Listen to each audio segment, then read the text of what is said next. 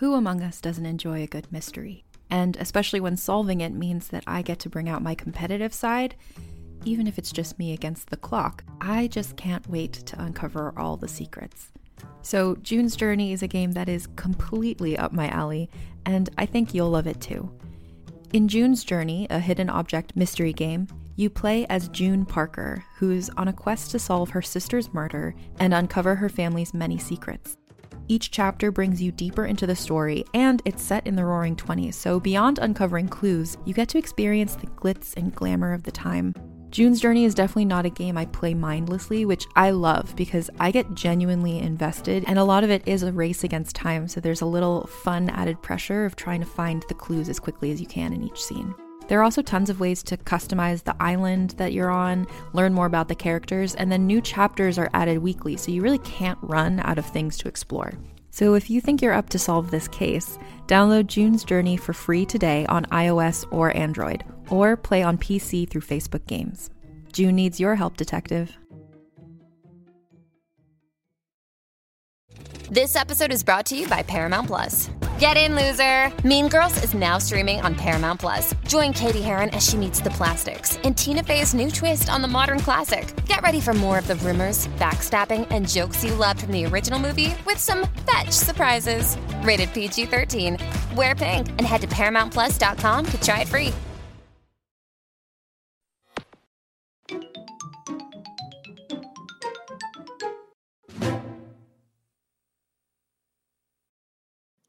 Welcome to another episode of Nintendo Voice Chat. I am your host, Kat Bailey, and this is episode 626. I'm joined this week by entertainment reviews editor Alex Stedman. That's me. What's up? Also, our community lead, Jada Griffin. Hello, everybody.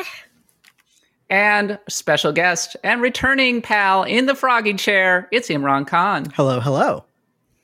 We have a great panel here. We're going to be talking about the Splatoon 3 previews, the first look at Harvestella, Gamescom news, such as it is, and we're going to be taking a look at Nintendo franchises, where they stand right now. We're doing a tier maker, folks. It's going to be lots of fun.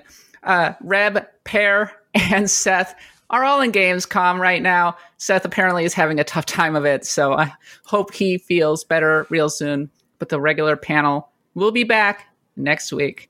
So we'll be getting to all of that in a moment. But first, here's what's happening in the wonderful world of Nintendo. Masahiro Sakurai is starting a YouTube channel. Sakurai is officially becoming an influencer. He wants to talk more about game development. He's so wholesome, and I really enjoy that. Um, I'm so happy this is happening. the, the the first couple videos he's put out have been fire. They've been excellent. Like they're short yeah. and to the point, and it's very just informative. Like I'm super excited to see how it kind of uh, evolves over time. I think one really good thing about it is that a lot of things people think are sciences, like, oh, hit stop needs to work this way. He mm-hmm. he straight up points out like this is an art. This is a thing that works sometimes yep. one way and sometimes another way. It depends on the game, depends on the developer. And I think that's an important thing to get out there so people who aren't game developers don't act like they're experts in it. Yeah, definitely. and I'm also very curious though Nintendo to like do this and talk about this. Um, but we may never know that. He says in he the said, first video that mm-hmm. he needed their approval for the yeah. footage. He doesn't say anything about content. Yeah. Yeah, okay. he says that uh, you know, it's purely his channel, so it's not Nintendo backed or anything, but anything that's like behind the scenes, like art or development docs and stuff that he'll share, those are run through Nintendo before he gets to show them off. So yeah. Interesting. Natural heir to the Iwata Asks legacy, Masahiro Sakurai, a man who has a healthy respect for Games Legacy, as de, as shown as by the time that he sat and talked about Fatal Fury for like two hours, just because he likes it so much. I, I thought it was great. But he also shared his final Smash Brothers screenshot. R.I.P. He's been doing that since 2019. Um, Disgaea 7 has been announced, and apparently the characters can become uh, kaiju that can become very massive. It was announced for Japan, but has not yet been confirmed for North America. I'm sure it's going to happen at some point. MultiVersus was the best selling game in July, and Xenoblade Chronicles 3 was the best selling Switch game, though admittedly, they didn't have a lot of competition. Yeah, July was a pretty. I mean, not not to take away from MultiVersus because 20 million people in like a month is a very very impressive number for a free to play game. Uh, Xenoblade, it was kind of just Nintendo's only real release in July. I mean, Live A Live was the biggest competitor, but I think, I think it was a little screwed by having to be so close to Xenoblade. But yeah, it's it was a fairly dry month for both our for competition, but they did do well in a vacuum. I mean, I mean, let's be real. Do we need more than one massive RPG for in a month like like July? Like it's the perfect time to just dive into Xenoblade and there's nothing else to distract you from it. So like it's kind of the perfect game to launch in the uh, the summer drought. Uh, I love my big RPGs, so it's the perfect mm-hmm. time to launch it. That's a really good point, Jada. And it's like it's the summer, people are doing other things. We don't need a ton of competition, you know? As a resident RPG liker, I say more RPGs, more RPGs always. Yeah. I, it, I mean, Nintendo obviously thinks so too because they moved the game up from September. So presumably they did also think, yeah, it makes sense to just have a big RPG in July at the end of the summer or middle of the summer, I guess. Moving up games so hot right now um, because Gotham Knights was also moved up. It's not a Nintendo Switch game. We don't care about that game, but uh, Monster Hunter Rise has broken 11 million units sold worldwide, with Sunbreak going at 4 million. Playing it right now. It's pretty good. And finally, happy anniversary to GoldenEye 007, which was released 25 years ago today on August 25th, 1997. And Middle School Cat is feeling all of the emotions right now because I sure did play a lot of GoldenEye, though I was always the one getting blown up by the proximity mines in facility. I mean, it was it GoldenEye if you weren't playing proximity mines on facility, like that was the main mode, and then it was you know all slaps, no Oddjob. There's like hiding in the vents. There's just so many classic things about GoldenEye. Golden Gun, that Golden so Gun, yes! I love Golden uh, Gun. Man, uh, just paintball mode just for fun, like because everybody mm. unlocked paintball mode because that was the like the easiest like cheat to unlock. Um, that and was it called Big Head mode or was it called DK mode? I DK can't remember. Mode. Yeah, it was DK mode back in Goldeneye. Yes. Yeah. So yeah, um, yeah, man, so many memories, so many sleepovers, so many friends. I remember my uh, mind being blown at the idea that like you could fail mission objectives. That like it wasn't mm-hmm. just a mm-hmm. you die and the game over. It's yeah. you didn't quite do a thing correctly. Ergo, you didn't get through the level like uh, in the ideal manner. Like I know, I'm sure that was happening before that, but I think that was my first exposure to it. Yeah. It was yeah. my first exposure to a lot of things. It came out when I was really, really young. Um, and I'm not like a huge FPS person, but it is really like the first FPS that I ever really played. And I feel like it's that it's that for a lot of people. It's so funny to think that the fir- the FPS that showed that first person shooters could be done effectively on console was on a Nintendo platform of all things. And I will say, not to get all entertainment reviews editor on you guys, uh, but there is a documentary out this week called uh, Golden Era. Apparently, one Peer Schneider appears in it, and oh. it's all oh. about you know hmm. GoldenEye 007 and its rise and its impact on the FPS scene. So I might try to check that out this weekend for a little nostalgia. Uh, I think it's so. I mean, talking about the entertainment side of things, I always thought it was funny that GoldenEye came out like two years after the original release of the 1995 film. So not only was it a licensed game, it was a licensed game out that came out extremely late. Yeah. Mm-hmm. Yeah. And who knew James Bond would have like such a big impact on gaming? I know that from my vantage point, I did not care one whit about James Bond mm. until GoldenEye uh, came out on N64. And I was like, I have to see Tomorrow Never Dies.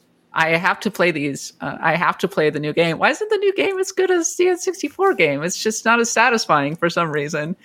Um, so I, I think that maybe the, the current generation of GoldenEye owes a lot randomly to this N64 game from Rare. I know I watched I watched GoldenEye because I, I was a kid. I had never seen a James Bond movie before, so I actually like made a point to watch GoldenEye a couple of years later. I was like, this movie's not great. I like the game a lot better. I, think I that was all our feelings at that age. oh yeah, I thought James Bond was a video game character first. about the movies. I mean, kind of, yeah, kind of is, of, right?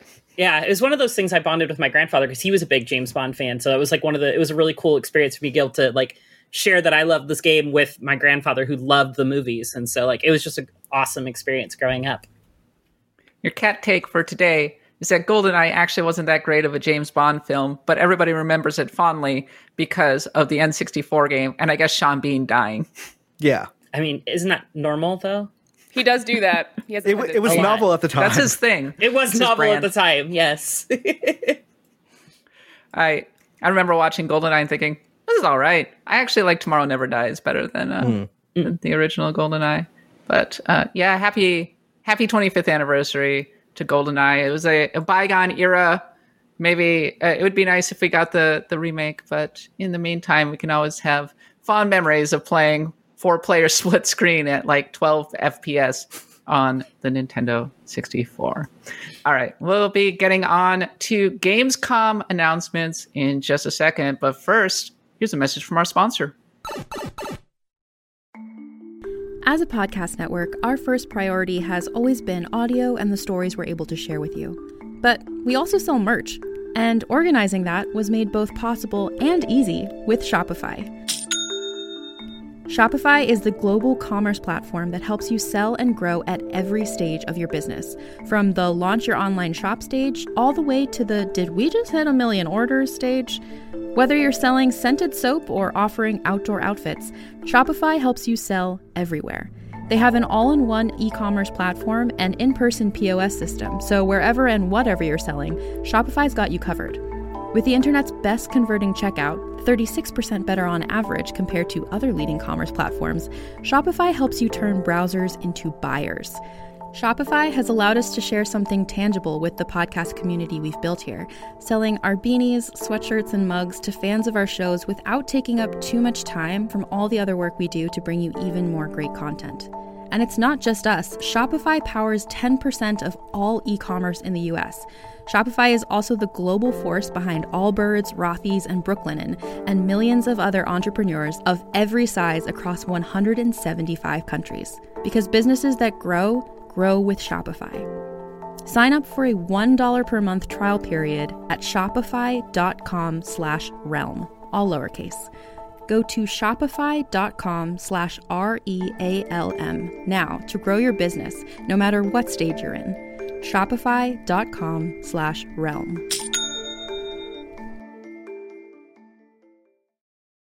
Do you know how much you have in common with some of your favorite celebrities, leaders, newsmakers?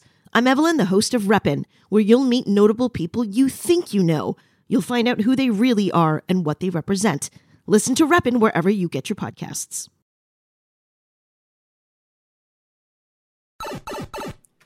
Okay, folks, Gamescom happened this week. There were announcements, but not a lot from the Nintendo Switch. There's a lot of stuff for uh, the other consoles, I suppose. Uh, if you play those, I, I don't. Who plays other consoles? Um, um, the top story, I think, Pokemon themed Mini Cooper. Huh? Huh? I am all for it. I'm all for it. I've, I've been saying for a while my next car was going to be an electric car. I just didn't realize I was talking about a Pokemon car. it just did not. Cannot wait. The Gamescom announcement though kind of like initially confused me because I watched it and I was like I don't know what this is. They keep on saying it's a Pokemon car. it is not until I like looked it up after where I was like, "Oh, it has a projector," which I actually think is really cool. I could use that to like watch movies and stuff too. Um, but I'm kind of like it's a novelty, but I'm not against it. Like Yeah, if I were in the market for a car right now, I would be I would strongly look at okay, what if I bought the Pokemon car? yeah. What if I bought the Pokemon car? I, I have some issues with this car. First of all, it's not yellow hmm. and it doesn't hmm. have a tail. What is going on here? If if you're going to make it green, then it's kind of a white with green trim. I think they do want real human beings to buy this thing. I do like Yep. that it lights up and glows for some reason. I mean, Yeah. even though it's an electric car, like it, it's a, it's Bulbasaur themed. Like, Yeah. there's no without a doubt. Like this is that is a big selling point for me. Bulbasaur is my number one Pokemon. He's number Oh, one in is the it? Pokemon list of all time. Like he's just no he ah. comes first. He was the first Pokemon. Like He's the original So were you a Bulbasaur chooser when you played Oh, Pokemon back in the day. Wow. Oh yeah, yeah. I mean, I, I, you know, my first playthrough, and then every subs- uh, subsequent playthrough, I would trade with my younger brother, and we'd get all three and start with all three constantly. But uh, Bulbasaur was always my go-to. So I was a Charmander. What about you, Imran? What did you pick? Uh, I think the first time I went through was Charmander. I've gone through all of them at some point or another, but Charmander's the one closest to my heart. How about you, Alex? Or or, or are you a Pokemon fan? Oh, I love. Let me move a little bit so you can see my little Vulpix in the back.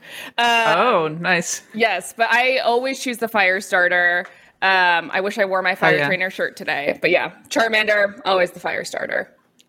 Team Fire I, uh, Starter. Right here. to like so you know we're like you were saying gamescom's going on not a whole lot going on i went to games last time i went to gamescom was like two three years ago but i took a vacation ahead of time because that's just the smart way to do when you're covering these events and i took this little guy with me this little bulbasaur guy i took him with me all around europe so i have pictures with him in rome venice um, milan paris we're up at the top of the eiffel tower like there's just it was a, it was a, it was me and Bulbasaur vacation. It was amazing. It was such a fun time, and just like propping him up and taking all pictures of him. There's probably more pictures of him than me on my vacation. Apparently, Reb brought Business Pikachu with her. She took Yes. mine. 'Cause Gamescom. She left hers at the office, so she's like, "Can I just take my yours with me?" She's like, "All right, fine." The plot thickens. I spotted it during uh, the opening night live coverage. It was sitting there with uh, Joe and Matt Purslow uh, while they were. So I was like, okay, Business Pikachu is also on the job. That's why our opening night live coverage went so smoothly. He's working. He's got a lot of work to do. I mean, he he saves he charges all their phones. It's it's just it's so nice. Oh my god! Wow, that's perfect. Exactly. Oh, do you think there's um, ample chargers in the Pokemon car? There has to be, right? Oh, I there's gotta mean, be. there better Yeah. be. Yeah, I would Yeah. assume so. Yeah. I hope it's just wireless charging. I just want my phone to be in my car and it's just wirelessly charging my phone while it's in it. We are in 2022. Make it happen. Come on. Yeah, yeah. We're we're all in California. They just announced recently that all gasoline cars are going to be banned by like 2035. So get that Pokemon Mini Cooper while you still can. It's going to be a hot item. I mean, is there like real quick? Is there anything that's Pokemon about it uh, outside of like the Pikachu? Inside? No, I think so. Yeah, that's kind of it. It's just kind of a marketing stunt, right? Yeah. That, that's Yeah. why the, there was a Pokemon VW bug once that was kind of Yeah. Pikachu themed. Uh, Okay. that I do That had think the had the tail. tail and everything. Yeah. There's also a Pokemon airline, which was kind of cool. I saw. said Yeah, I've always wanted to ride the Pokemon airline. Pokemon Like- knows how to branch out. They know how to, you know, get the. They know how to market their stuff. they sure. I'm amazed at how much hay we managed to make out of this Pokemon themed Mini Cooper. But on to like actual news that was happening at Gamescom. Uh, we got a new Sonic Frontier trailer. Uh, it's going to be out November 8th. Um, I think that opinions have been a little mixed on Sonic Frontiers, and I'm just wondering, like, are we feeling more positive about it now that we know a lot more about it since this new trailer? What are your thoughts, Imran? So the it looks fun. Like doing a heavy story trailer, I get the feeling that they're now trying to market to the Sonic, the recent Sonic audience of people going like, "Hey, when's the next time Sonic's going to focus on story?" And this appears to be that. I have noticed people online talking about, and there's been showing videos that the uh, the footage for the cyber courses, which is the the ma- major reveal after Summer Games Fest of like traditional Sonic courses, uh, people have been pointing out the level design is exactly the same as previous Sonic games, like literally exactly the same. So I get the feeling, and this is also based on how I when I played it at Summer Games Fest.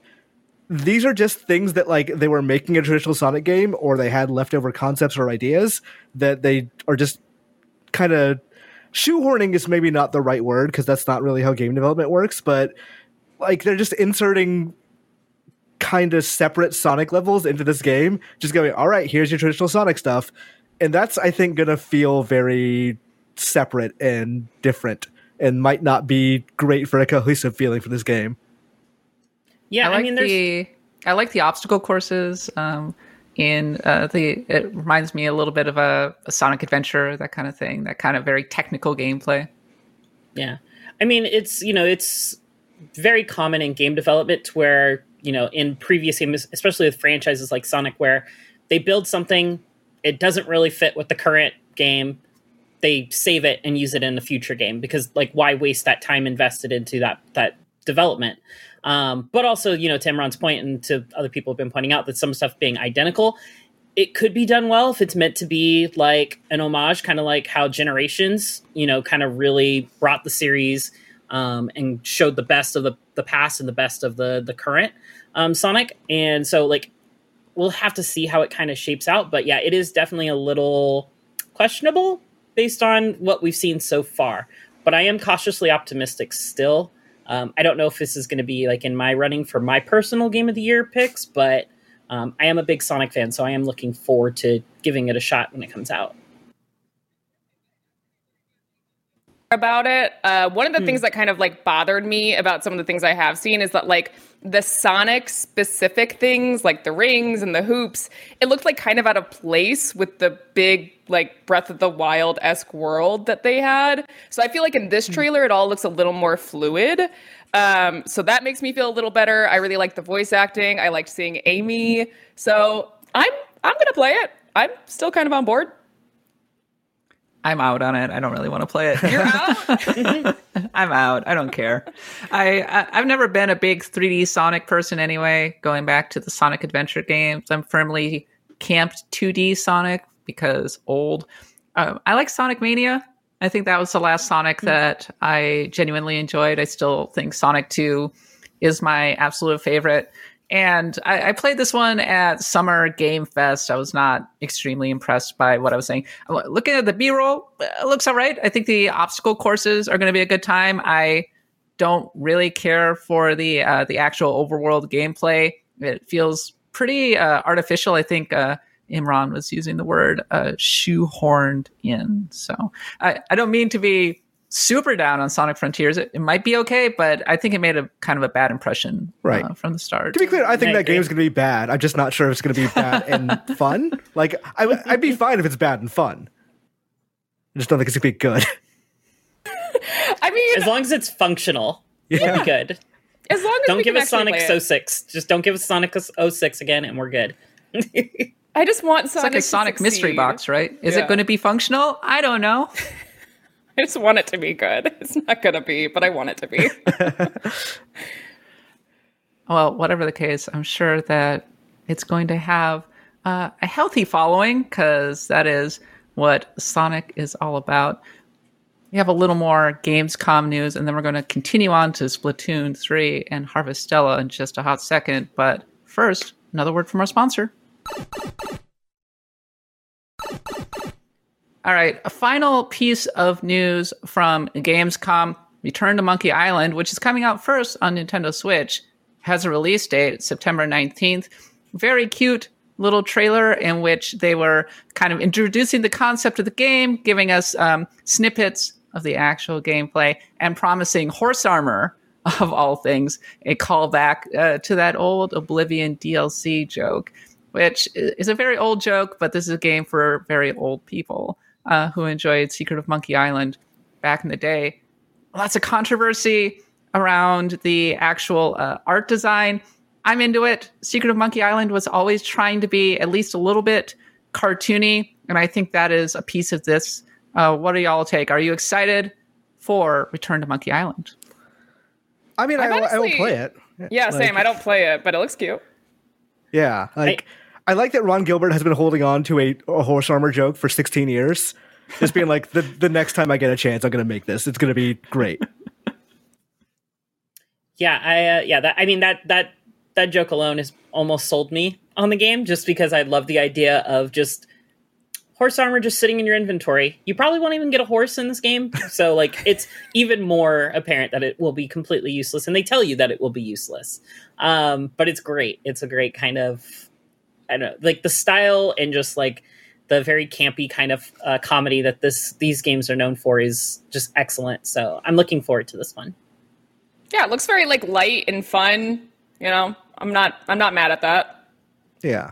And There's not a whole lot of time for us to really build expectations on it because, like, like you said, it's coming out in a couple of weeks. So the next time I probably think about this game will be when I get code or whatever. Well, speaking of coming out in a couple weeks, we got our final round of Splatoon 3 previews.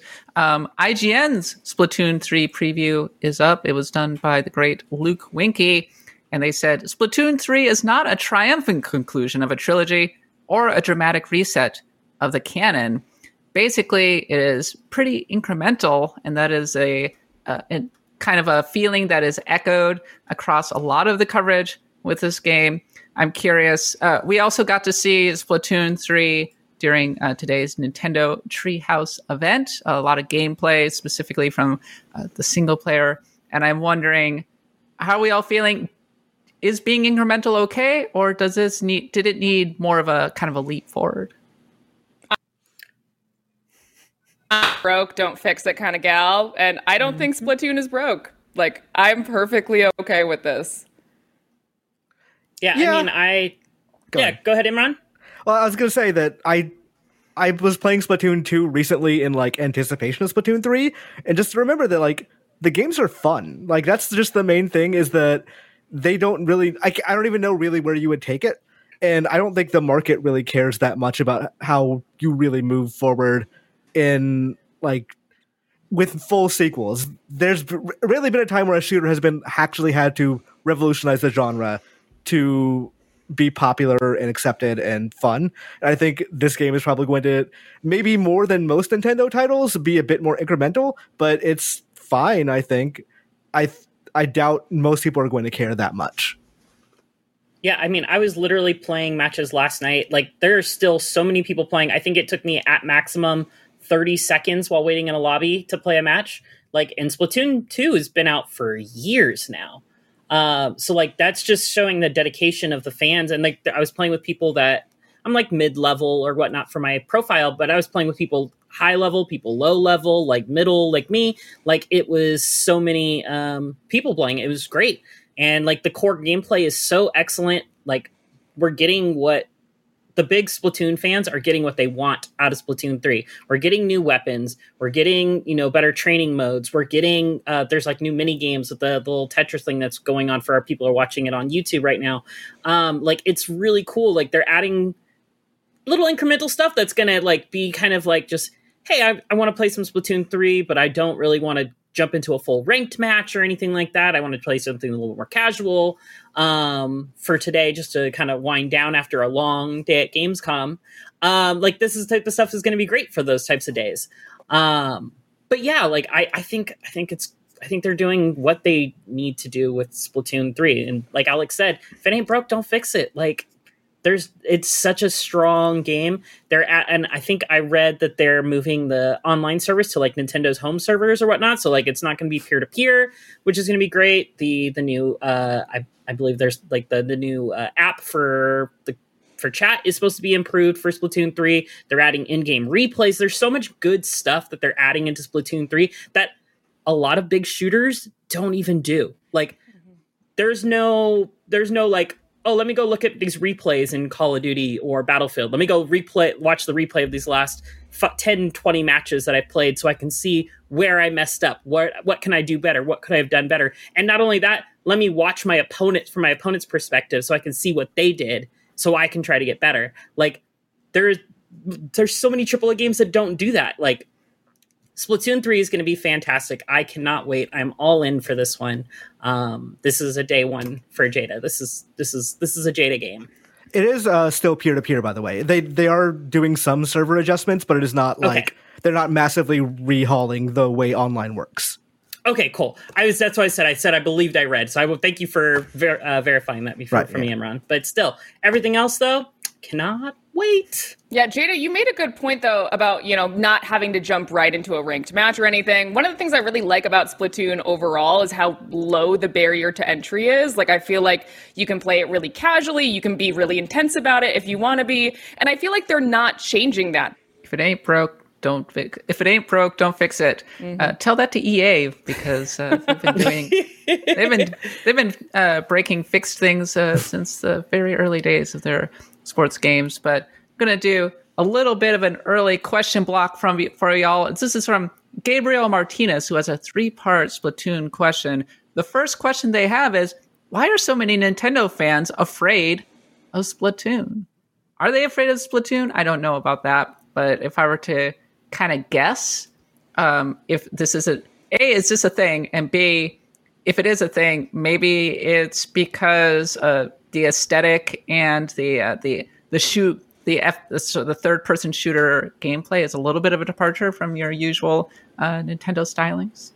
I don't think people like the games sell very well. Like I, I think Hmm. Splatoon two has outsold every Halo except two or three. One of them, like they, they're LOL. Like That's they're great. I they're love that. extremely popular video games. That I think what happens is Splatoon isn't talked about that often because it is a game where a team can just be better than another team. And if you were going in just like just to have fun and not really care, then great, you're fine. But if you're someone who really doesn't have fun if you're losing, then you can go to, into Splatoon and just have a terrible time. And I understand that from it, like that's just competitive games in general. But I think that is one reason that a Nintendo audience that is not not super used to that lack of uh, randomization introducing equalization essentially i don't th- i think they can go into that and just not have fun playing that game and that's why it doesn't really get talked about that often Our matches go by so fast, though. Like so they're done in fast. like i enjoy it or something. Uh, I Yeah. if I don't if I I don't go in caring if I win or lose. I just go in there having fun. But there are some people, and I I've played Overwatch people like this that if they don't win, they rage quit. They leave immediately. Boo hoo.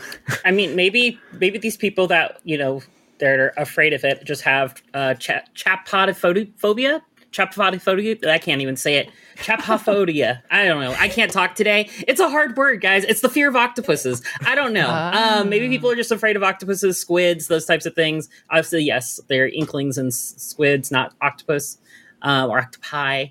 But Well, the uh, Octo kids are in this one. You can play the octo kids game. are yes, Yes. exactly so maybe that's maybe that's what's keeping them away but yeah i don't think like Imran said this splatoon 2 is such a, a well-selling game and i think it is bigger in japan than it is here in the us um Yes, But, big um, time. Yeah. yeah Yeah. So, And to you the know, point where they turned it into like an esports thing over in Yep. Japan. yeah i think it maybe it's just the fact that you know most people wanting to play shooters in the us are more apt to play halo or cod or apex or anything like that or fortnite you know fortnite is such a huge one for the younger audience and especially in the us that it's kind of hard for splatoon to kind of break into that audience um, and take away that kind of that that shooter um,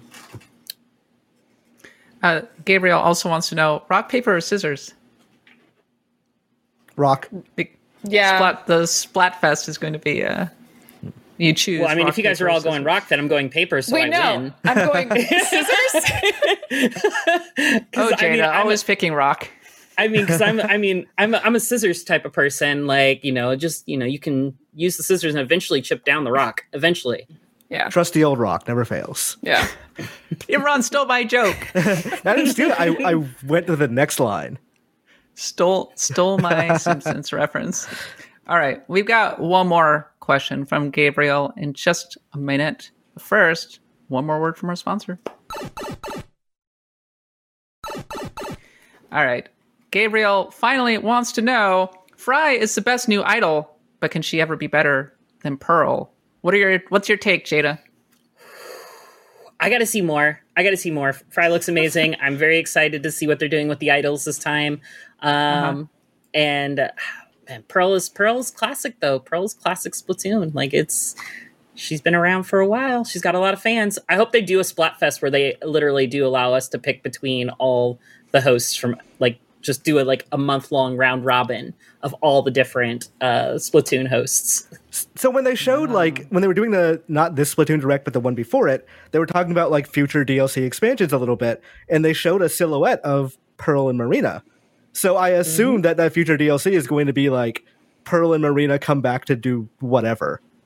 Oh. They're going to do a podcast. They're going to do a podcast on the side of the normal Splatoon like airings. like they're too Split- mainstream. They're too mainstream. We're we're we're at the underground. That's what that's what Pearl Marina is going to come back and do. They turned down the Spotify money for the podcast. My own take is that I've kind of was alluding to this previously, but I think Splatoon 3 is going to be a little bit like Xenoblade Chronicles 3, in which they were both games that came out when the Nintendo Switch launched, and they're getting more refined, maybe improved versions five years down the line. And uh, when the Nintendo Switch's user base is much, much bigger, it's going to appeal to the folks who are just looking for really good looking third person shooter, arcade game, that kind of thing. So I, I think it'll do extremely well. And actually, I personally am looking forward to it, not the least because of the um, the actual single player campaign. Um, but as Luke was pointing out in uh, his uh, preview, lots of work being done on the margins. You can choose spawn points on the map. Squidlings can fling themselves up and over walls with a squid surge, while squid jump lets you quickly uh, dart out of the ink while still in squid form. Uh, this has been always been a, a I, I want to say deceptively uh, skill based game. Uh, there's a lot of very technical gameplay in Mm-hmm. uh, this one. Yeah.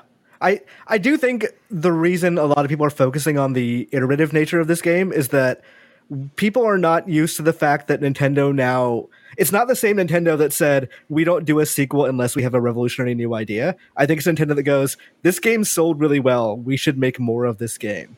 And I I, I think that is flipping some people who are like, where's F Zero? If that's the case, and the answer is F Zero didn't sell very well, so they're not going to I'm sorry, F Zero would never sell as well as Splatoon. Yes, that, that's the thing. It's No. that it's not that they're against the idea of iteration at this point. It's that they're really for the idea of money.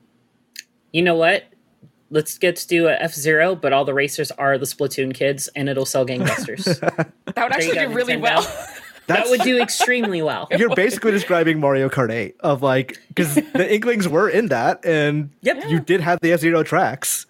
Yep. Well, there you go. Nintendo see they've already done it. So they've already done F Zero. It's called Mario Kart 8 DLC again. and Mario Kart 8 is great. So, Mm-hmm. hey, they know what they're doing. Last thing, uh, there's a table turf battle, um, which is a Magic the Gathering style throwdown. So people have compared it to Gwent. I have no idea what this is all about, but apparently uh, it's part of the emphasis on customization overall, with a bespoke collection of table turf cards being the tip of the iceberg. I'm intrigued. I don't know. I'm looking forward to seeing what the heck this is all about. Yeah, this is what Intrigued. Yeah, it's one of the things I was talking about a little bit earlier. But yeah, like they showed off some of like the the grids and stuff that you're playing on. Like standard is like a like a Tetris box, like rectangle. I don't know why I call it a Tetris box. Rectangle is a shape that everybody knows, but you know who knows. Um, and you're just kind of throwing cards down that have very specific shapes of paint, and your goal is to cover the most ground while blocking your opponent. And I imagine it's probably going to be something like you have like a limited number of cards you can play, and so whoever is the most strategic about dropping their cards on the different fields because they showed the rectangle and then there was a like a cross shaped one as well in one of the the teasers or trailers. Um, I think it's going to be really cool. I think it'll. I think it will do well. I'm very excited to try that out. But I Yeah. love strategy stuff, so I'm not usually one for deck builders, but this looks fun, and it looks like it looks like a way to when I'm playing matches and I'm getting tilted or just like I want to break or something, a fun thing to just do on the side. Yeah, and that's Yeah, one thing I really like really- about Gwent 2 and The Witcher 3. Like, you didn't have to do it. It was there if you wanted to, and that's, I like that option.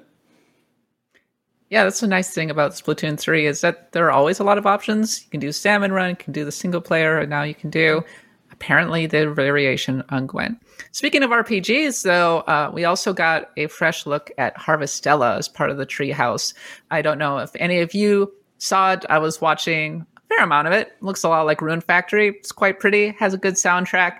I don't know that I have a whole lot to add about this game other than the fact that it's kind of a nice and pleasant surprise. And I think that it will go over well with a certain segment, specifically people who like anime and lifestyle simulation games. That's I love the idea of there being an evil season you have to kill.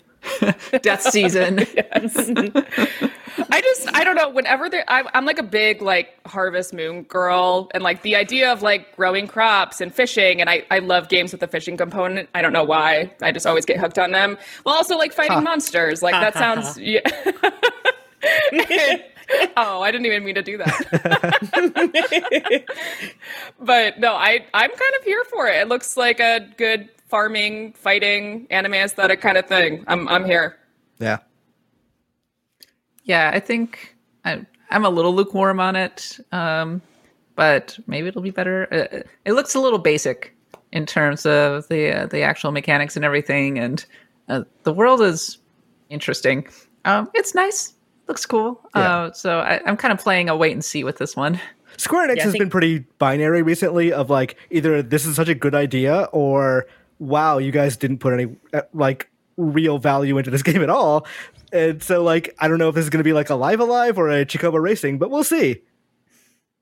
We shall see. You are the second person I've met that pronounces chocobo as chocobo.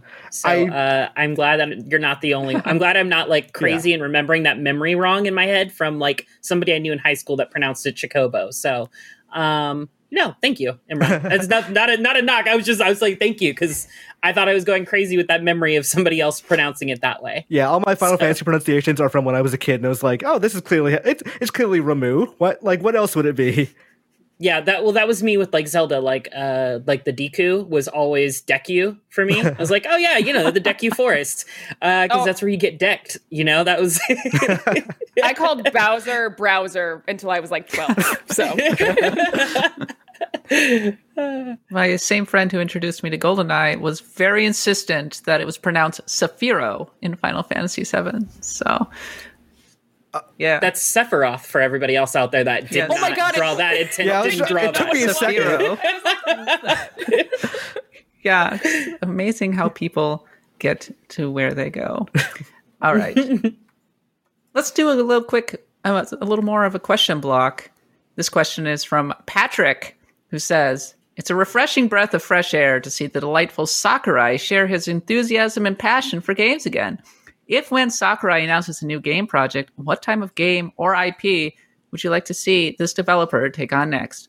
Best wishes to Seth to feel better soon. Thank you, Patrick. What are your thoughts? So the end of that video where he like uh, shows what games he has worked on, it just like it says TBD next project. So I don't know if that's act like that means he's started working on something or he is, you know, just kind of saying I don't know what I'm doing next. But the obvious answer I think is Nintendo is probably going to want a new Smash Brothers at some point. It makes he I don't think he's ready to walk away from that series. Uh, I really personally loved Kid Icarus Uprising. I think that game is great. I think there's a lot of issues in terms of how the fundamental controls work, but the game itself is fantastic. I know the development of that was very hard on Sakurai himself. Like he he has said that game is just a thing he does not want to think about in terms of how hard it was to make. But I think if he went back and made another like action shooter or action game in general, I would really love to play like play one in a better development environment for him. Yeah, I, I'm really curious if they're gonna make you know another Smash at any point soon. Like, I have really mixed feelings about that idea because I love Smash Ultimate. I think it's a near perfect fighting game, and I don't know if we need more anytime soon. But then I also kind of miss when we got new Smash stuff, so I go back and Too. forth on it Oh my gosh, time. MultiVersus is not. no, it's not, it's the not a substitute. No, It's good. MultiVersus is good, but it's Yeah. definitely not the same as playing Smash with your friends. It's very different kind of experience. Um, yeah, I don't. I don't know. I mean, we're used to getting one Smash per generation, so I guess I mean Sakurai's at least got until they announce whatever next console Nintendo does. So we got some time at least. Um, but I think I'm with Imran. I would love to see something in the vein of Kid Icarus, some, something along that style. That is definitely where my mind, my brain initially went. I was like, that's what I want to see Sakurai do. He did such a great job with that one. Yes, controls were a little, eh, but um, I, I think Kid Icarus needs a better chance to shine in the eyes of Nintendo fans. Like it's been around for so long, and it's not gotten the attention that that series deserves. But you know, other people will be like, "Well, then Earthbound needs to get a new game too because Earthbound's been around longer." I'm like, "Well, has it though?" I mean, the difference is that both? the person who makes Mother games doesn't want to do anymore, and the person who makes like eh, the person who makes Kid Icarus slash Smash Smash Brothers slash all that stuff wants to do more of those things. I I paused during that because I realized Sakurai has a lot of genre breadth, th- like more than most developers and directors. Like he's made platformers, fighting games, racing games. Like he could just do like if he wanted to make another puzzle game, Meteos is fantastic. Like if he wanted to just if he had an mm. idea somewhere that he wanted to do, I'd welcome whatever he makes. Basically, I'm pretty sure would be great. Yeah, and I think it would make a lot of sense for him to move away from a fighting game for a while because he's been on Smash for so long. I imagine that's kind of like creatively stifling at some point, and he has so many other chops. Like, Yeah. Show. He he said before that like Ultimate was like his goodbye to Iwata. So I imagine Mm-hmm. there's like a cathartic feeling with just being done with that game for right now. he I, I think that he's going to take a break he's going to step away from it he'll work on a different project for a while and then he will come back and he'll be like all right i'm ready to ready to do more smash brothers Let- like let's go You- like You know what he's going to do? He's going to come back and he's going to make a Waluigi game. It's gonna be Yeah. something nobody people have been asking about for Smash. He's like, I've got it. I've got Finally. the idea. I know how to make a Waluigi game now, and that's what it's going to be. I don't know what style or genre it is. Maybe it's a Waluigi puzzle game where all the shapes are L's. Who knows? Or upside down L's. Who knows? But at long last uh, finally giving people what they want a waluigi game I will say though, I'm also just here for the Sakurai influencer era. Like, let, if you just want to be a YouTuber for a while, be a YouTuber for a while. You know, do your thing. well our next segment we're going to take a look at where super smash brothers and splatoon and many other nintendo games kind of stand in the great uh, kind of circumstances of nintendo's tiers but first word from our sponsor We've been talking a lot about Splatoon in this episode, one of the newest of Nintendo's IPs.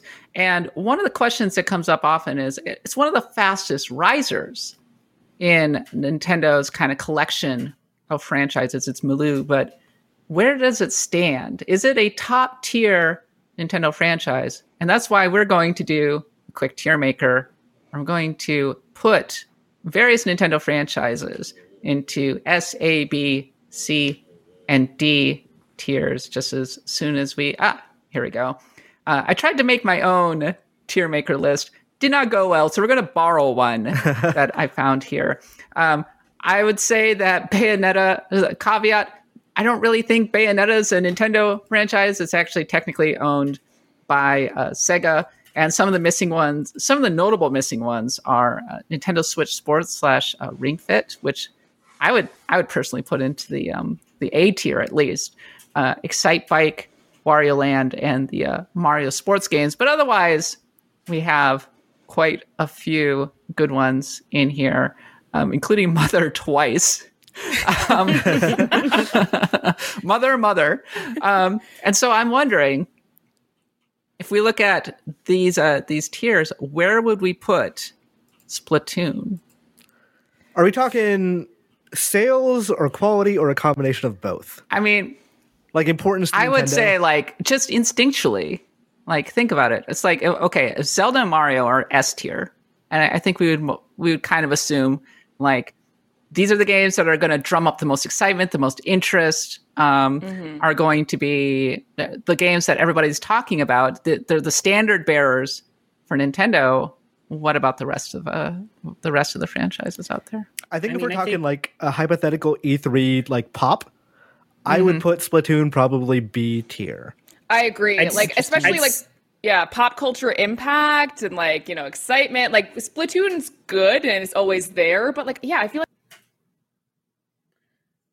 I don't know. I think if we think of it, you know, like worldwide, I think it's got to at least go in the A with Japan, how big it is in Japan. Like maybe it's through, through the lens of the US. Yes, I could see it definitely be kind of a B tier for those reasons. But I think globally, I think Splatoon deserves to be in that A tier personally. Like it just it does a lot of things right. It sells really well. It it's it's a pop culture thing in you know a big portion of the gaming world. I do think if we're like factoring in sales, then yeah, that does move it up A to A or maybe even like lightly brushing up against S. I think it's an A tier uh, franchise personally. The fact that it started in the Wii U, uh, 1st of all, that's amazing that it managed to pop that hard, and it's just the freshest that Nintendo's been in years. And I think it's really notable that when Smash Brothers Ultimate was introduced, it opened with the Inkling. Yeah. Like that was the first thing mm-hmm. that we saw. Oh, I had never Yep. thought about it that way. Really good point. Yes. I do think with like with it starting on the Wii U, one of the things that like is actually impactful when you think about it as a as a series is that was the game that showed that the Wii U gamepad could do some cool things. Like it came way too late. Like that the Wii U was already a failure by that point. But it did show, hey, we actually had some ideas for this thing. Here's one of those, and that's like, if they keep keeping that series in that same level of freshness, then I think it does kind of go up there in the maybe A tier. Let's put Splatoon into the A tier then. Uh, another another one is Xenoblade Chronicles. Uh, previously, I would have put this in maybe the B tier, possibly in the C tier. Mm-hmm. Does Xenoblade Chronicles deserve to be in the A tier now? Uh, I would say it might it might actually deserve to be up there. I mean, it's kind of Nintendo's biggest RPG franchise now. Is it? No, I. I, I think mean, Fire but besides Emblem's Pokemon, bigger. I mean, you've got Pokemon, you've got Fire Pokemon, Emblem. Fire Emblem, Xenoblade. That's where Yes. it goes. like how well Xenoblade does. And that is their uh like they go off that in terms of how they think other JRPGs will be successful. So I would I could see B tier. I wouldn't be like against B tier, but I think in terms of Nintendo's own view of that series, they might put it closer to A. I do feel like it consistently does really well. Like it may not be to- like always talked about, but every time one comes out, we're talking about it. So I would put it in A. They're million sellers, which is not a thing you would say 10 years ago about that series. Yeah. And it has All right, yeah, 'cause longevity. put it in the A tier. yeah. Yeah, because I, I'm, you know, when it originally launched on what the Wii, it was a very limited release, and it wasn't like a massive thing, but it's found se- a new life um, on the Wii on the Switch. So Yeah. I, I agree. A A little for sure. RPG that could. And they put a lot of money in Xenoblade Chronicles X, which they would not have done if they were not confident in it. that uh, Xenoblade Chronicles 3. Yeah, I agree. Uh, Nintendo seems to just really like what uh, Xenoblade Chronicles brings uh, to Nintendo Switch. Monolith Soft has consistently been a, a technical, kind of like a top tier technical studio for the Switch. And it, I, I think it attracts a domestic audience over in Japan. And uh, yeah, I I think it's good. Um, we were talking about Smash Brothers earlier. Also, and it's S tier. Yeah. That's with S. the amount Like, the amount of money they put into it and the amount of return they get like what is ultimate at 25 million now Mm-hmm. like that is if we're putting zelda at s tier then smash brothers is right next to it And the community I just agree. maintains itself. It's always going to maintain itself. It's just so strong. It's such a strong franchise. so we would put Animal Crossing in S tier as well. Yep. I yeah would. probably Yep. Like- throw it in there. in terms After like New Horizons, See, Animal Crossing, Yeah. I feel like is more A tier for me personally. Like, I, it's great. It's a majorly successful game, um, but I think it's also it gets a little caught up in doing the same thing over and over again a little too much um, for me personally. To where like it wouldn't be an S tier for me. I love my Animal Crossing island. I visit it once every six months, but you know, other than that, my villagers they they do fine without me. So It's for me, one it's of those- an A. it's one of those games that i think like circumstance decides because Mm-hmm. animal crossing new horizons without the pandemic probably would not have been a cultural Nope. like touchstone but it there was a pandemic and animal Cro- like new horizon raised that series into a level that it had not hit like by multiple like eh, by an exponential factor so i think Mm-hmm. in this case i think it moves up to s like it, but if in a different alternate world where new horizons just came out sold as 15 or 12 to 15 million then it would have probably stayed an a I, mean, but also I- you know, I Go would ahead, put some respect on original Animal Crossing too, because that was one of my first like big Mm-hmm. GameCube cube games. Like that was my middle school basically. Um, so I, as much as big as New Horizons was, like Animal Crossing was big before then too. Oh yeah, no, Animal Crossing has always had its moment to shine for sure. Um, I mean, if you look at the series as a whole, it's done well. Um, but I feel like the original entry and the latest entry are definitely the high, are definitely kind of the peaks of the series for me personally. really not the not the DS version, for example, which uh, I think is held in uh, or the 3DS It's- version. The, the 3DS, 3DS version, one- I think, is held in very high res- regard. That one is also that was also another peak. You are correct. Yes, I did put a lot of hours into that one. If it got announced, if a new Animal Crossing got announced tomorrow, what do you think the hype level would be? pretty high i think i think that's that's the kind of thing that would like there's days where like say a pokemon presents just takes over twitter i think a new animal crossing would take over twitter for like a week and would probably sell very pretty well. heavily. yeah Oh yeah. Yeah, Yeah, the amount of like non-gaming friends I had reach out to me about New Horizons and, at, and like say like I'm getting a Switch just because I want to play Animal Crossing. Like I've never seen that happen with any other game. And yes, that was probably a lot because of the pandemic, but I mean that was it was just so huge. We'll be ranking some more Nintendo franchises in just a second, but now, our final break. All right, welcome back. We are in the midst of ranking Nintendo franchises in tiers based more or less on popularity, um, how hard they're hitting um, at the moment. Uh, we have said that Mario, Zelda, Smash Brothers, and Animal Crossing are in the S tier, while Splatoon and Xenoblade Chronicles are in the A tier. I'm curious, does somebody else want to throw one out right now uh, to put on the list? I mean, Pokemon. Pokemon. I feel like that's an uh, yeah. Yeah, obvious Pokemon's S. It has to Obviously be S S tier. tier. Yeah, I mean that's an easy one. Let's let's let's knock out the easy one uh, that's there in the list. Like, It's the biggest IP in the world. Like, Yeah. yes, Earthbound, I mean- S tier? uh, if we're talking popularity, I would put it probably B. It is, it is incredibly culturally B tier. influential. Like Ah. it is, but I don't like you're never. We're not going to get another Earthbound. Like Itoi has said, he is done with that series, and he like the series does not exist without him. So I think like Earthbound's uh, It would influence, be trending on Twitter if Earthbound got announced tomorrow. Right. If Earth, then but I think it would be uh, like let's say Earthbound and Deltarune come out the same day. I don't think Earthbound stands a chance. Yeah. And Deltarune is directly directly influenced by Earthbound. I think Earthbound would destroy Deltarune. Kat, you're you're you're I nuts. think Mother Four, Mother Four would be a massive deal. I, I mean, think- first of all, yeah, I mean the amount of like people don't shut up about Mother Three. People were obsessing about Earthbound and the original Mother coming out on Nintendo uh, Switch Virtual Console, and it's been so influential on indie games, kind of across the board. I think that just the legend of Earthbound is enough that if Earthbound, the, the new Earthbound were announced, if Mother 4 were announced for Nintendo Switch, it would be trending. It would be a big freaking deal. that depends on honestly a bit of like what that game would look like and what it like the the val or the production value they're putting into it. Like if it were a game that looked like mm, remember those old Mother Three GameCube mock-up shots. If it looked like that, I think it would be probably. I would agree with you, but I think like if it stayed the way it like has looked in the past and was like a contemporary to Undertale or whatever, there, I don't. I see people popping off for it, but I would not assume it would. It it would be up there with like I it definitely wouldn't be in the S tier. I could maybe see the argument for A. I'm mostly feeling B.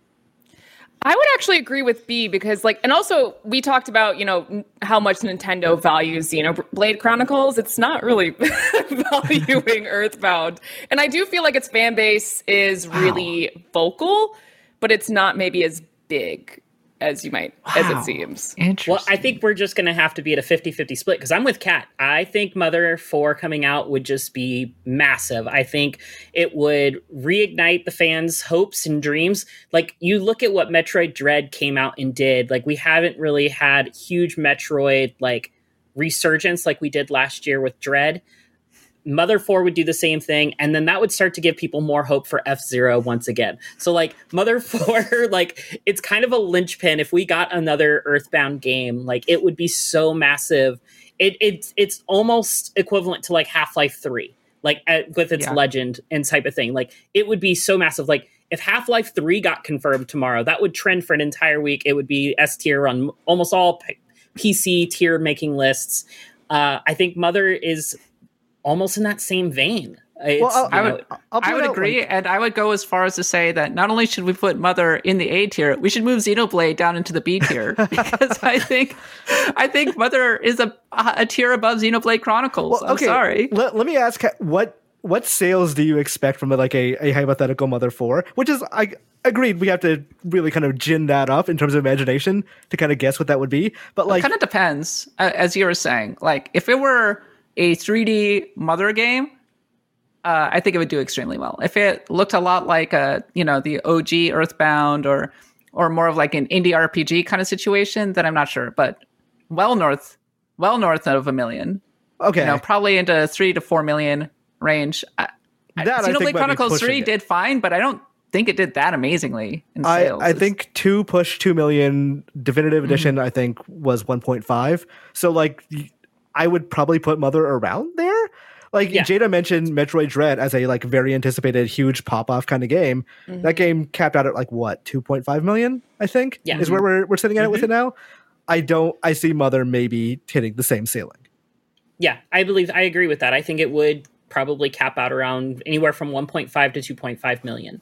Um, but I mean that's that's a lot of units. You know, it's it's not Smash Brothers numbers, it's not Pokemon numbers, but I mean it's still a lot of units, and that, I think Nintendo would consider that a big success. I think I would buy like if you guys were selling A, I'd buy A, but I don't Yeah. think it moves Xenoblade down. I think it's it's maybe a contemporary at best. Yeah, I would. I wouldn't argue with A just for the legacy of it, but I would argue with S, and I wouldn't put it above Xenoblade Chronicles. That's where I would land. Wow. Yeah, I Well, keep Xenoblade at the A. Sorry, Kat. Yeah. I'm, uh, I'm on that No, that's same fine. boat. That's fine. I consistently underrate Xenoblade uh, to the detri- uh, to the anger of our fans. So The question is which keep- mother? The gold. gotta go gold. Gotta go gold. It Gold. would go Gold mother. Gotta go, gotta go gold. On that, uh, no, we were just talking about Metroid. Actually. Uh, Metroid Dread it was a big deal. I think Metroid Prime, sneaky big deal. Yeah. Like Mm-hmm. when Metroid Four Prime Four comes out, if it's good, I think it'll be a huge deal. yes, exactly. They, Yeah, they um, know they know Metroid is like a huge that that is a an E3 pop because they they did Mm, it twice. Like they did it with Metroid Prime 4 and eventually with Metroid Dread. I don't I wouldn't put it in S because it just doesn't do that well in terms of sales. Mm-hmm. Like even Prime 3 or Prime 4 is going to do I'm sure better than previous Prime games. Like that that ceiling is well past, but I don't think it'll ever hit anything that's in the S tier. No, yeah, Yeah, I think Plus- it's an A tier. It's for a sure. B plus game or B plus Yeah, A it's- minus. Mm-hmm. Yeah, I think there's an argument that could be made to, for S tier just in terms of like impact and longevity. Yeah. I will not mm-hmm. make that argument though. I think It's a A very American centric point of view, though, because Japan just does not care about Metroid. That's true. which is No. so crazy. But yeah, but yeah, I think I'd say I think it's A. Yeah, yeah, I agree. Yeah, I agree A. because of Prime mostly. Yeah. I mean, Dread was a great game. I like Oh, they Dread still have the amazing game. chops, but like oh, for sure. I don't think it'll ever be. It's people always assume that it, like big Nintendo three or Zelda, Mario, and Metroid, but Metroid's never really had like a sniff of how successful those two series are. Yep. Mm-hmm. It's definitely the redheaded, uh, you know, child of the family. I think Mario Kart should be S tier. Yeah, Yeah. Oh yeah, Mario we're Kart. at forty five million copies, so yeah, Yeah. There's no. I mean, we're never getting another one, so like it's got, it's just going to keep growing. Mario Kart Uh, is the only game I've played with my Midwestern pla parents, so I think that Wow. like just like the accessibility of it, there's a lot to Yeah. be said for it. I remember Mario Kart Wii taking over my college dorm room. Yeah. Wow. Oh, I was a double dash girl back in the. Uh, apparently, I'm Heck talking about the. GameCube a lot in this episode, but yeah, big double dash girl. There's Mario nothing Kart wrong 8. With that. Mario Kart 8 boosted Wii U sales to the point where people were actively looking for the things. Yeah. So Yeah. yeah, it doesn't matter. Uh, that that game is platform agnostic. People love Mario Kart. It's like S plus tier almost. Uh, does any somebody want to shout one out? Uh, Star Fox, I think that's a C tier for me. Like it's it was such a big thing, but it's Yeah. been such a it's hit it's been in the doldrums for so long, and we just haven't really seen it raise to the heights that it could reach. Yeah. Like I want Star Fox to be a B A tier. Please, please be good, Star Fox. If we were only But talking we- about Star Fox 64, it would be A or B, but we're Yes. not. Yeah. There's a long, Yes. long series that is just not meeting been its so bad lately. I Yeah. maybe stick it C. I think it goes in D tier. I'm sorry, Star Fox. Uh, no, not D, D, just because, tier. yeah, no, Star Fox 64 was too good for D. I, I okay, a Thank you, Alex. I knew you were my best friend. yes, I mean between Star Fox Adventures, Command, 64, and Assault, those were all solid entries into the Star Fox line. I think it, those those four alone help it keep it out of the D tier. Right. Um, But yeah, But it's yeah, it's it's been dormant for too long. I think D tier is like Mario Party, which again, What? that's Whoa. successful. No not way. great video games. Are you kidding me? No, I, I, I legitimately think you stick Mario Party at like the D tier because those are Absolutely games that like they they At are sometimes A. fun. At least A. Hater. I think Mario Party is a C tier. That's though. a. s- I think it's I think an it's A. a B tier. Are you I kidding think- me? I think it's a strong. I think it's a strong C. Like maybe a B. I could see the argument for B just be for the longevity of the series. But let's not forget, like every other Mario Parter, Mario Parter, every other Mario Party is That's what they call them from now excellent. Yes, every other Mario Party is excellent, and the rest of the the ones in between are they're okay, they're fine. The one with the Like- car broke me. I was like, no, I'm, I'm done with this series after that. yeah, the car one was not great. The- And then we had Superstar Rush, I think, on the DS was not great. Like, you know, it's it it's a it's a B C tier at best for Mario Party. Is- Who's playing Mario Kart Mario Party over Mario Kart at these parties?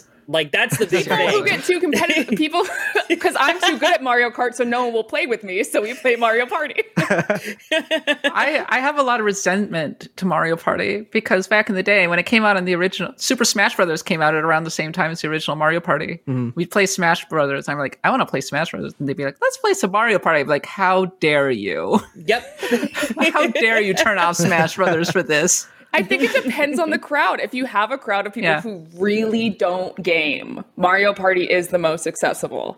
Right. And every but time also, I see, like, yeah, it's accessible for the same reasons I think it's kind of a bad game, where they they're afraid, not afraid, they are unwilling to make anything particularly interesting or complex, and so they end up making like they end up trying to innovate around the edges, and we end up with things like the car that just make for a worse board game overall. Yeah, but it sells. Also, it sells. It's reliable. It's a priority. Every time I'm, I say I'm not going to get the new Mario Party, I get the new Mario Party. I'd say Oh, I, I would yeah. say it's at least B. Yeah, I at bought least the for last two, reliability. Well, but it's like, the alone. Taco Bell of video games. It's like I'm buying this, and I'm eating it, but I don't feel great about it. It's the best compliment you can give it. I love Taco Bell. I'm just saying, like, you know, I played a lot of Mario parties growing up, and then during the Wii era, I played this amazing little gem called Dokapon Kingdom, and that completely changed my perspective on what a board game with like somewhat mini games or what can look like. Like, it just I feel like Mario Party needs a big shakeup for their their gameplay and their design around it to really modernize it from what we got in the 64 days because I mean it really hasn't changed much other than we most get recent more Mario advanced Party minigames. was really good though. I, Right, I Oh but- no, can't it believe is. I'm It is. Ex- the most recent That- one is excellent. That's also not an argument for it changing much because that most recent Mario Party is popular because it's the old stuff. I also Yes. just want to point out that we've been arguing about Mario Party for so long that one of my lights went out. I think it goes in the C tier. I'll, I'll accept C. I will accept that as well. But uh, I'll, I'll accept it. Well, we were talking about F Zero earlier. I'm curious. Like, okay, we were saying like, what, uh, whatever, F Zero wouldn't do that well, but there's a big, strong F Zero contingent out there who would be who would really take offense at that, and will probably be yelling at me in the YouTube comments. Mm-hmm. So, where do we put F Zero? I think it's solidly B tier. GX was great. Mm-hmm. There has mm-hmm. been nothing there since. Uh, every time they they drag the corpse of F Zero out for like Nintendo Land or something, it's been like, oh yeah, I remember F Zero, and I never think about it again. yeah, Yeah. Dragging the F Zero corpse out is the best way to describe that mini game from Nintendo Land. Yeah, because it was not. It was by far one of the, the worst mini games on Nintendo Land. Unfortunately, I mean nothing was as good as the Donkey Kong one. Nothing was as Uh, good as the um, Luigi's Mansion one was my Animal favorite. Crossing one. Animal Crossing Sweet Days was so good. Or as I like to call it, Puke and Run. I yeah, I, I like F Zero ish. Um, I never cared for it on the Super Nintendo that much because the, think the it- Mode Seven graphics were kind of like, eh, good music though. I think if they announced a new one or a remaster of GX, people would be like, amazing, incredible Yeah. pop. Cool. Yeah. but then like that YouTube yeah. video like trailer would get like five hundred thousand views, and then that's it. Yeah. I think it okay. When uh so when we had a quote from somebody talking about the possibility of F Zero like a year ago, it was in an interview over on IGN.com. They were like, uh, you know, uh, that ended up trending on Twitter. You know, people were excited enough about the possibility in, of an F Zero. I, th- that. I I Yeah. personally think it's in the same area as like Mother of like a lo- there's a very vocal, enthusiastic audience for it, but the actual sales like breakdown for it will probably not be that huge. I would I could see the argument for A. I would probably put it B. Yeah, I think it's just like it's a little. I would put it below Mother for sure. Like I think it's that same kind of thing where it's got a very Mm-hmm. vocal fan base. I just don't know how huge it is and how much that translates into sales. Well, let's put it into the B tier. And actually, we're out of time for this week on Nintendo Voice Chat. We're only halfway through the tier maker, so we're gonna have to turn this into a two-parter. We'll we'll return to the topic next week, and maybe we can get Peer and we can get Seth, maybe Reb, to uh, weigh You're- in. You're leaving Golden Sun here wha- for Reb to come and like argue for the S tier. Uh, yeah, and it's going to be a lively discussion. I tell we you should what. start with it in the D tier just to mess with her. But Kat, please make sure to uh, save that for us so that we can return to it. And then, hey, Nintendo voice chat fans, I encourage you to go make your own tier maker list of Nintendo franchises, and also tell us where you think Nintendo Switch Sports and Ring Fit and all of those and the Mario Party games and all that deserve to go as well. All right, that is it for us this week. That's uh, follow us on Twitter at NVC Podcast and submit your question block questions on the NVC Facebook group. Thank you to Alex and Imran and Jada for joining me this week. Had a lot of fun. Great episode. Thanks to our thanks to Kat in the control room. Oh, sorry. Thanks to our friends in the control room, Kat on the ones and twos, and most of all, thanks to you for hanging out with us. And remember, NVC is the only place you can Get the thing. get the thing.